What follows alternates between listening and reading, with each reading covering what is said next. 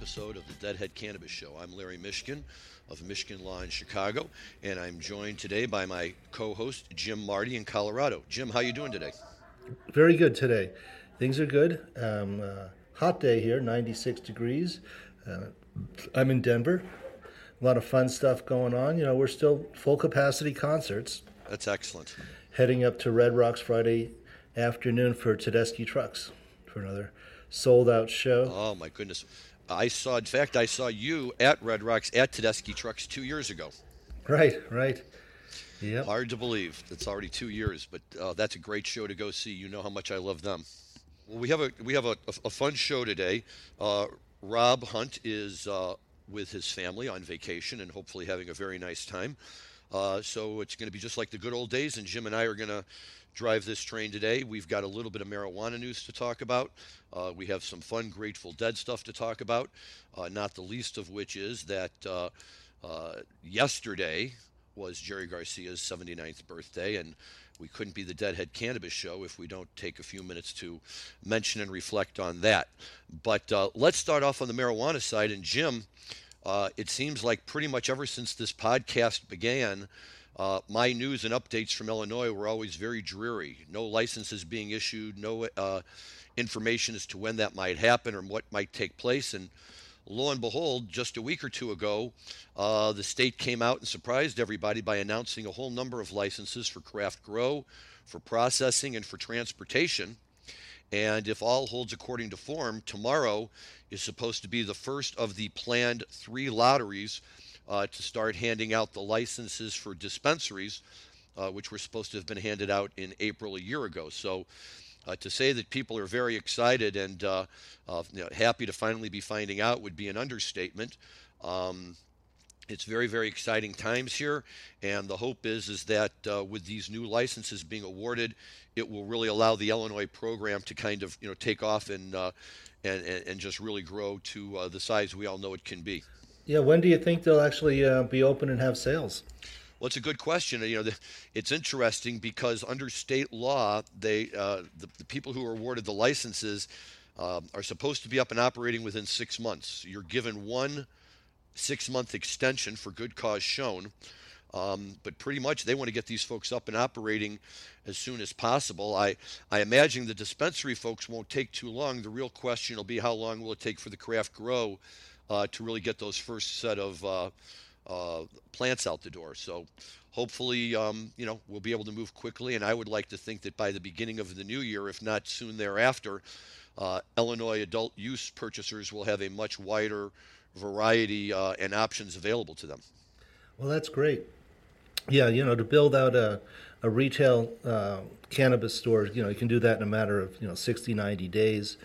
Um, but yeah, cultivation. You know, I'm working on projects with my clients that it's a, a full year to first harvest, and that's if everything goes right. Yep, so, that's a good point. And six months might be optimistic for some of these guys. So, oh god, but yeah. you know, the, the, good news is at least that up to this point, the medical uh, cultivators have done a fairly good job of uh, keeping us supplied. Not not a perfect job, which is why we'll welcome these new cultivators coming in but certainly I think till they get up and running, and of course the medical cultivators will love the fact that there's going to be uh, that much more shelf space for them to display all of their products on. So we're, we're very optimistic and uh, looking forward to the expansion of this program. Well, that's great.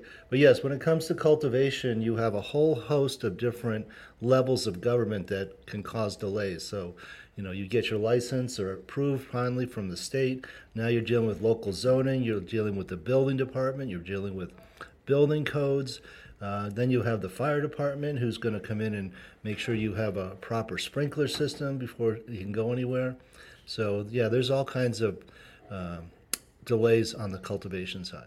Yep, and you know, look, I guess it's to be expected. And like anything else, the good news is the licenses have been issued. So we'll be looking to see if uh, you know how quickly these guys can really get up and moving. But uh, it, it, it's wonderful to have adult use in Illinois. It'll be even more wonderful when the program expands like that, and, and our and our options and, and choices just uh, grow exponentially, as we're we are all hoping they will.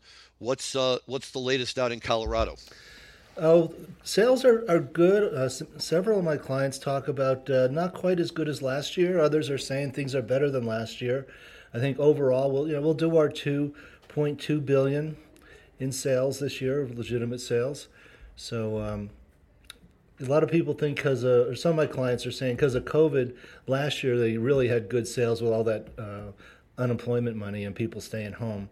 Um, but uh, yeah, it's up and down. Um, prices uh, wholesale for a pound, fourteen fifty to sixteen hundred for very good cannabis.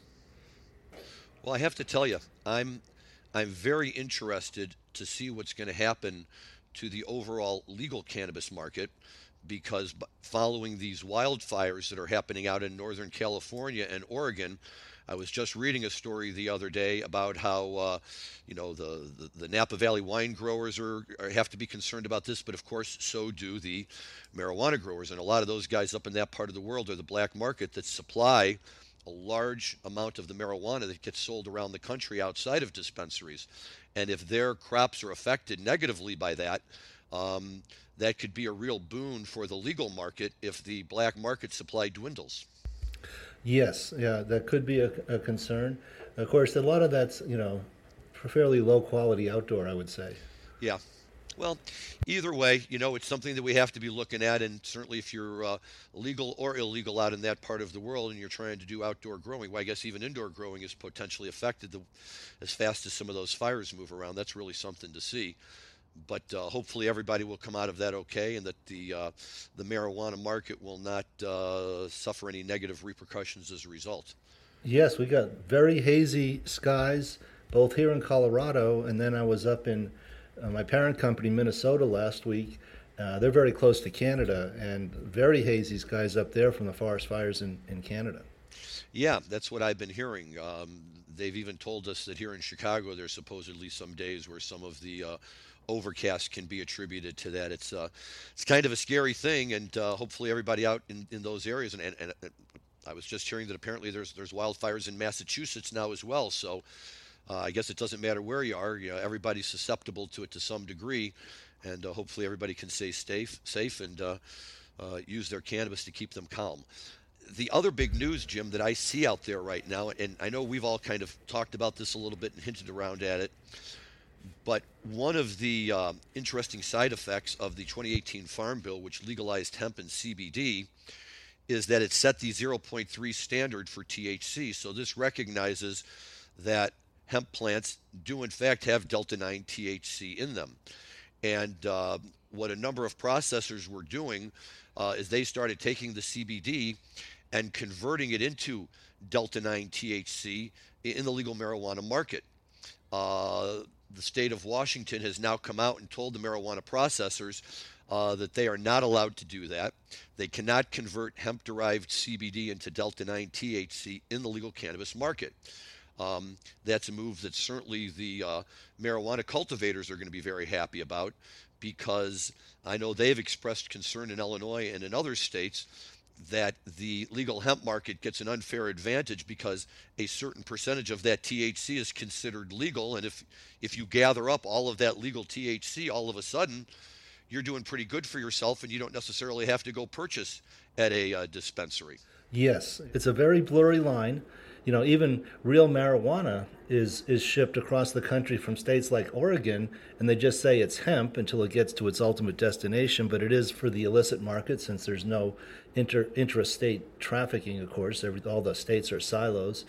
But um, yeah, I have an extractor up in Fort Collins, and they do a great job. And it, I've been getting samples of Delta 8 and Delta 9, and uh, Delta 8 gummies are just wonderful for sleeping. If I take one before I go to bed, I just go into a a deep, deep eight, nine hour sleep.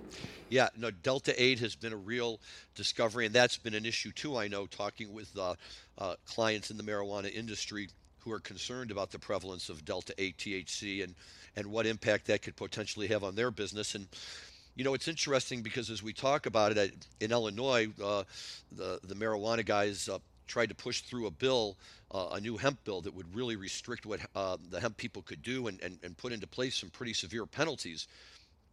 And I reached out to the marijuana people uh, on behalf of some of the hemp people. And, and, you know, my position on this, Jim, is that rather than the marijuana people complaining about the quote unquote, you know, advantages or benefits that hemp has because it's legal, uh, you know, and therefore trying to pull the, the, the, the um, the restrictions on hemp down to the marijuana level. Let's do it the other way. Let's bootstrap the marijuana people up to the hemp level and demonstrate, you know, how well this can all work together. Uh, in other words, hemp and marijuana don't have to be on opposite sides of the coin.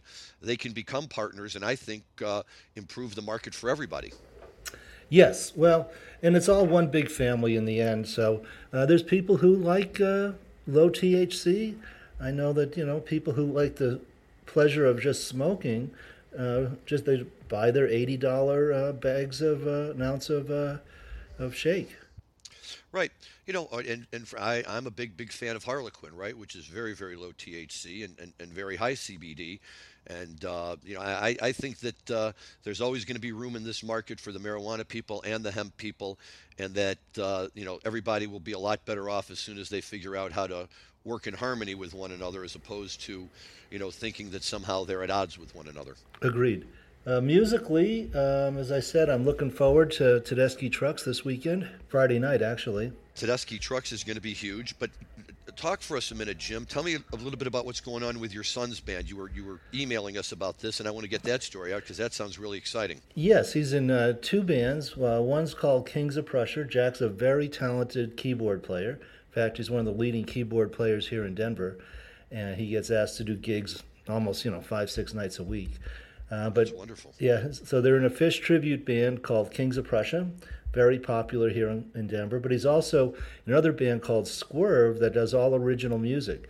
And Jack's written a couple of songs, and they have a CD, and they also have a um, um, video that just came out too. So we'll have him on maybe next week, and we can talk about it. Well, maybe we can get uh, the video and you know post it onto our webpage. We can ask our crack producer Dan Humiston, and heck, what you know, if we can uh, get some CDs out there in the world and expand his exposure, let's do it. Yeah, it's actually getting some uh, airplay here in the Denver market. Wonderful. Well, that's got to be exciting as a father to see your kids succeeding as a musician. It is. It's kind of fun going to see them. You know, my wife and I go and see their gigs. You know, we usually just uh, stay until set breaks, as we're not late night people as much as we used to be, and let him hang out with his friends.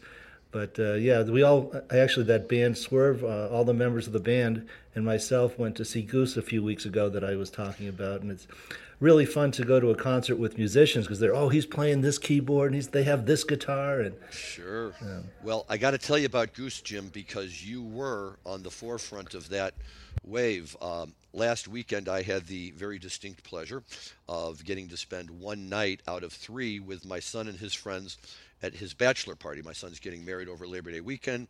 They had rented a house up on a lake in Wisconsin, and I was invited up for the night. And these guys were all.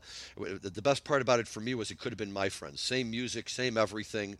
Uh, everybody was having a good time. Definitely marijuana and, and all the other good stuff going on. Um, and these guys are all, you know, as tuned into the music scene today as they could possibly be. And I heard one of them starting to talk about Goose for a moment. And I went over there and said, Hey, I just heard about this band. You know, tell me about it. And oh my God, they couldn't stop talking. They said, These are the guys to go see. Uh, they are the new thing on the jam band circuit. So hats off to you for being on that train early on. And did they put on some Goose music for you to listen to? Got to listen to a little Goose music, worked it in between. It was great. You know, half the group wants to listen to Phish, half the group wants to listen to the Dead. So, you know, a lot of good alternating going on back and forth. But, yep, good music. Well, as we mentioned, I think last week for our fans out there uh, listening, uh, check out, if you can find it, the uh, Goose uh, doing a cover of um, Peter Gabriel's In Your Eyes. Okay. Okay. We'll make a point of that.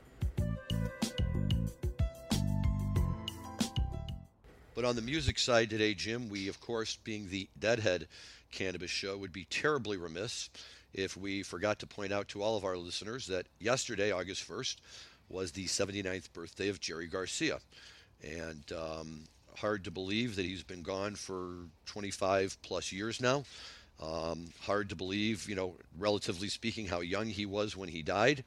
And um, you know, it, it, it's moments like these when we get to his birthday. I think you know that all of us deadheads of a certain age who, uh, you know, really cast our lot with Jerry and you know dived into that headlong, you know, due to a, a love and appreciation of everything he did. Uh, we just have to take a few minutes and, and stop and think about that. And uh, it's a good thing, I think, to you know to have those thoughts. Sometimes they can be a little bit sad, But uh, at the end of the day, he had a profound impact on so many people's lives that it just it, it, it, it has to be remembered and it has to be mentioned every chance we get. Yep, uh, only 53 when he passed away, so he'd be well up into his 80s if he was still with us. Um, surprising to see, you know, Phil Lesh in his 80s now with a pretty rigorous tour schedule. I'm looking forward to seeing hopefully two of the three shows here in Colorado in September. Um, and uh, there's a couple of really good books out there on uh, Stanley Owsley, uh, Bear. Uh, and actually, one of the books is called Bear. And then the other one is Owsley and Me by Rhoney. I'm trying to think of her last name. Oh, Stanley. Um, and she um, has incredible stories. So it's funny, uh, you read the first book about Bear, and he uh, and his relationship with Jerry Garcia and what he did for the Grateful Dead and how he batched millions and millions of doses of LSD. Uh, from from the man's point of view, and then you read Rhoney Stanley's book, and it's much more from the feminine side of things. Uh, she remembers what people were wearing the first time she had sex with them, and things like that. That of course only a woman would remember. so, uh, but yeah, two very yes. great books on Bear, and a lot of good insight into the early days of the Grateful Dead. A lot of quotes from Bob Weir. Uh, and a lot of good pictures of uh, Jerry and Owsley in, in the early days, and the Wall of Sound. Yes, and, and that's that's a great thing to, to follow up on. And you know, the more books we can get, and the more we can read about it, and and all of that is just a wonderful thing. But yeah, it really, I think, you know, ages us all just a little bit. You're right. Phil Lesh is in his 80s, and he's playing concerts like nobody's business. And um, you know, we all sit here and look at these guys, you know, as if they're still in their prime, and somehow when they get up on stage, they still play like they're in their prime. Uh, you know, the best example I saw was a few years ago when we went and saw Warren Haynes' group coming around doing their recreation of the last waltz, and they brought out Garth Hudson uh, towards the end uh, to play keyboards on Chest Fever and a couple of other tunes, and the guy could barely walk. Uh, and they sat him down at the keyboard, and all of a sudden he woke up, and his fingers were flying across the keyboard like he was 35 years old and uh, the, the, Neville brothers played well into their late ages, and and all of these guys do. They just they they maybe have other physical infirmities or problems, but you put their instrument in their hand, and it just wakes them right up, and it, it's just that innate talent that never goes away. Yep, yeah. Bear was 75 when uh, he died in a car wreck in Australia. Right, I remember reading about that. Yep. Yeah, he was firmly believed that. Uh, as opposed to global warming, there was going to be a terrible storms and ice age in the northern hemisphere, and that's why he moved to Australia and homesteaded down there. It's so funny. Uh, slid off the road on a rainy, muddy uh, road because he was way out. He lived way out in the wilderness. So, mm. but uh, yeah, it's quite amazing stories about a very, very independent, and brilliant, and world-changing man. Yep, it's true. It's true. So. Uh, a, a, a, one day belated uh, happy birthday shout out to Jerry Garcia. Um, we're always thinking of you and, of course, to his family our thoughts are with you as well because uh, we all know how important Jerry was to everybody, and the more we can uh, pass that along. And, and, again, that that was the fun part about you know for me at the bachelor party. Obviously, these kids are all too young to have ever seen uh, the Grateful Dead, but to be able to talk about it and share the stories and um, you know what it was like when he was up there playing, and uh, you know all of that is just uh, you know really really special and, and really a lot of fun and uh, I'm I'm very thankful that I you know was around at the right time and got to be a part of it. Yes, my coffee cup says I may be old, but I got to see Jerry Garcia on stage. That's what it's all about. Now, speaking of the Grateful Dead and Jerry Garcia, on the first week of August 1971, the Grateful Dead played a few shows. One of them uh, was in San Diego, another was at the uh, Hollywood Palladium, and then a couple of weeks later, they played a show at the uh, Auditorium Theater in Chicago. These are all great shows, and in a minute we're going to be listening to a musical clip from the Hollywood Palladium show because it's such an outstanding show.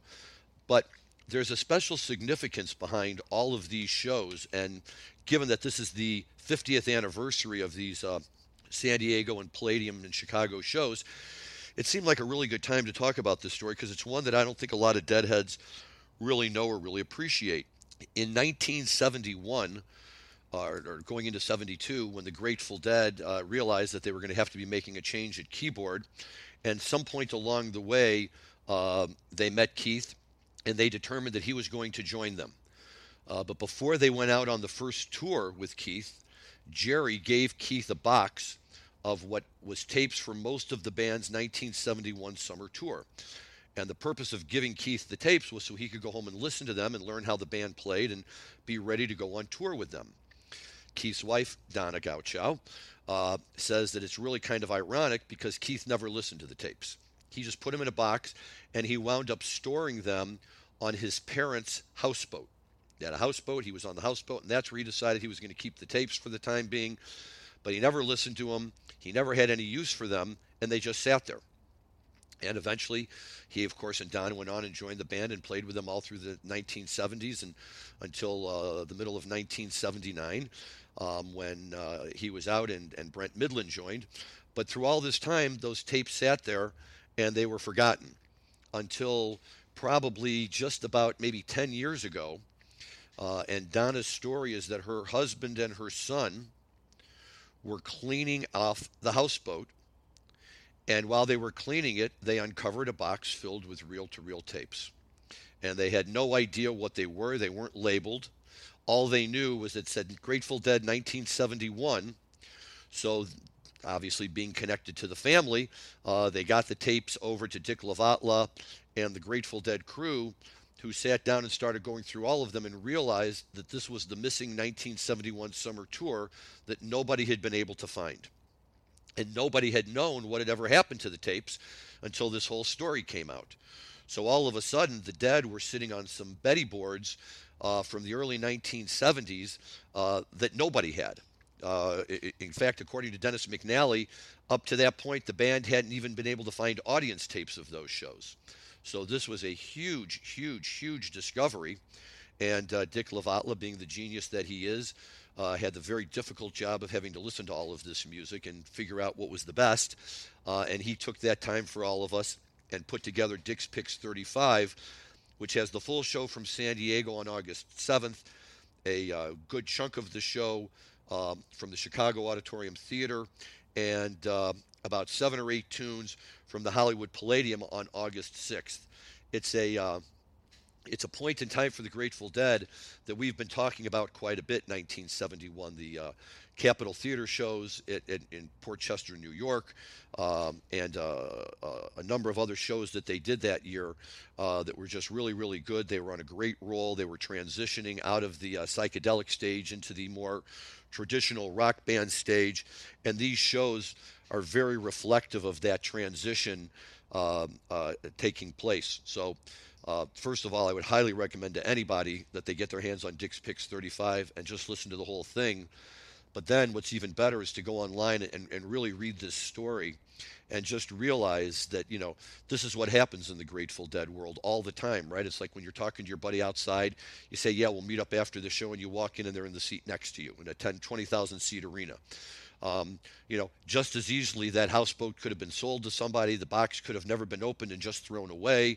Uh, you would think that sitting on a houseboat, the ravages of time and the weather and all the dampness and moisture would have affected them, but yet somehow the tapes pr- uh, were preserved and they were discovered, and now we all get the benefit of that, and uh, and we get to listen to it. Yes, well, I can fill in some background on some of those uh, stories uh, from my point of view. Please. So, uh, yeah, and of course, it was Bear who started recording the band mainly so that they could listen to themselves in the hotel rooms after the shows.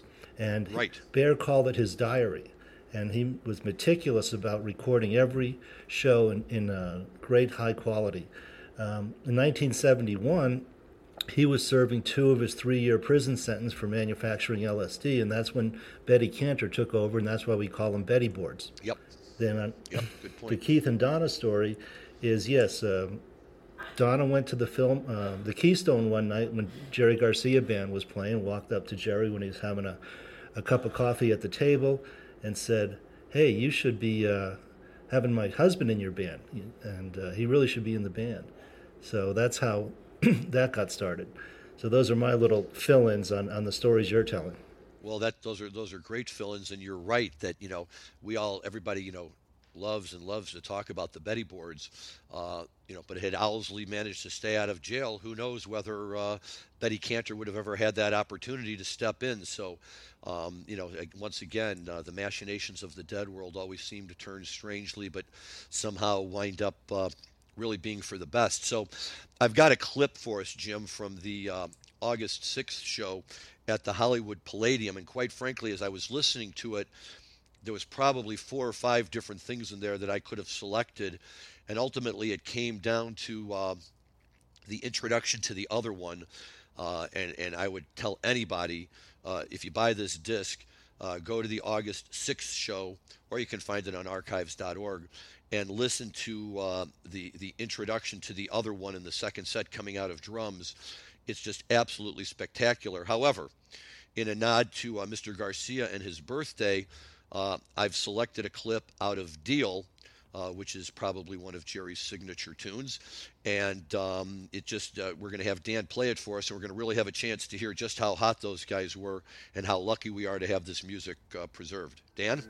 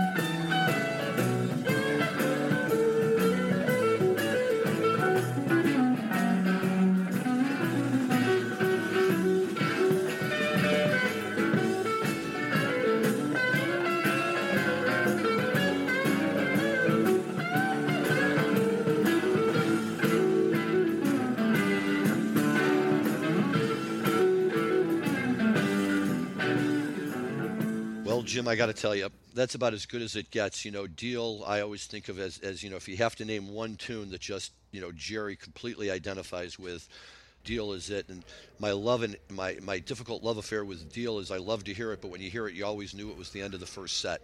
And so you were like, well, that's okay. But by the time he got into the middle of that jam, you know, you didn't care where it was coming from. It was just, uh, you know, on a night when Jerry's on fire, Deal's as good as it gets. Yes, since we had Sandy Troy on a few weeks ago, and he raved about the late 60s, early 70s period. I've been listening to quite a bit of that, and very, very good. Uh, Bear had his own opinions about that, that he thought Jerry was best in those years, and he thought by the late 70s and early 80s, the, the drugs had diminished his uh, playing ability a little bit. Um, so yeah, a lot of people think those early '70s shows are, are Jerry, who's in his late 20s and at his peak and it really sounds like it. You know, it, it's a band that at that point knew they, you know, that they were they had it made, right? They were they they had survived, and uh, and they were really discovering their footing and the type of music they wanted to play. And, and I think in all of these 71 shows that we've been listening to and focusing on, you know, you, you feel that confidence and you feel that energy and you know the strength with which Jerry's playing those those those chords and. Of course, the beauty of it is this is you know 1971. This is 50 years old, and you know those notes and those chords are as familiar to us today as they were back then. And uh, it, it's such a distinctive sound that he created. Um, and no disrespect at all meant to john mayer who's done a fine job with dead and company.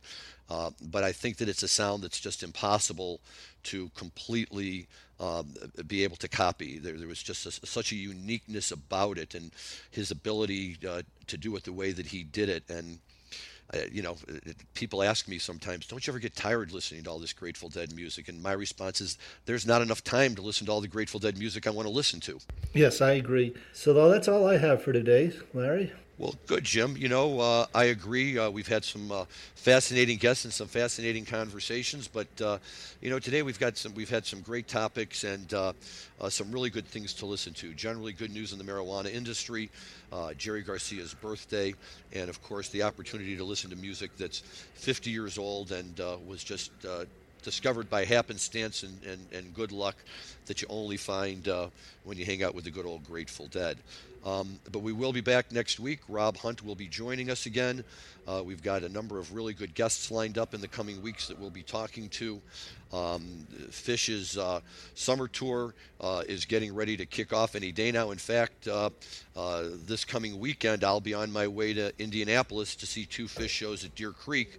uh, which is one of my favorite venues, and I'm very, very excited about that. And we'll look forward to uh, having some great stories to tell when I get back. Oh, I'm looking forward to hearing that. I'm very excited for Labor Day weekend, our end of the summer three Phish shows here, which I'll be attending. Sure.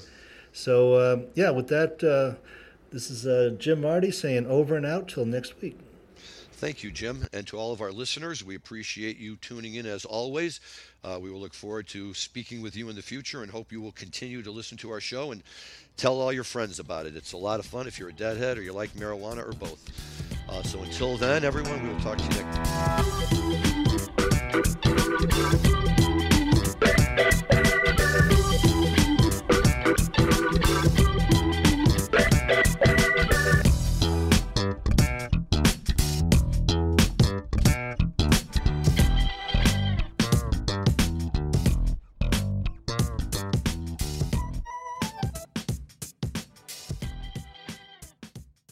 Thanks for listening to today's show. To check out more great cannabis podcasts, go to podconx.com. Here's a preview of one of our other shows. I'm Joyce Gerber, the creator and host of the award winning podcast, The Canna Mom Show. And we are on a mission to enhance the impact women have on this industry as business professionals, healthcare providers, policy advocates, caregivers, moms, by sharing and preserving their stories of love and kindness, wisdom, and hope. I am so grateful to have found my tribe of Canna podcasters right here on PodConX and look forward to our work of crushing the stigma around cannabis and caregivers and building this new industry together.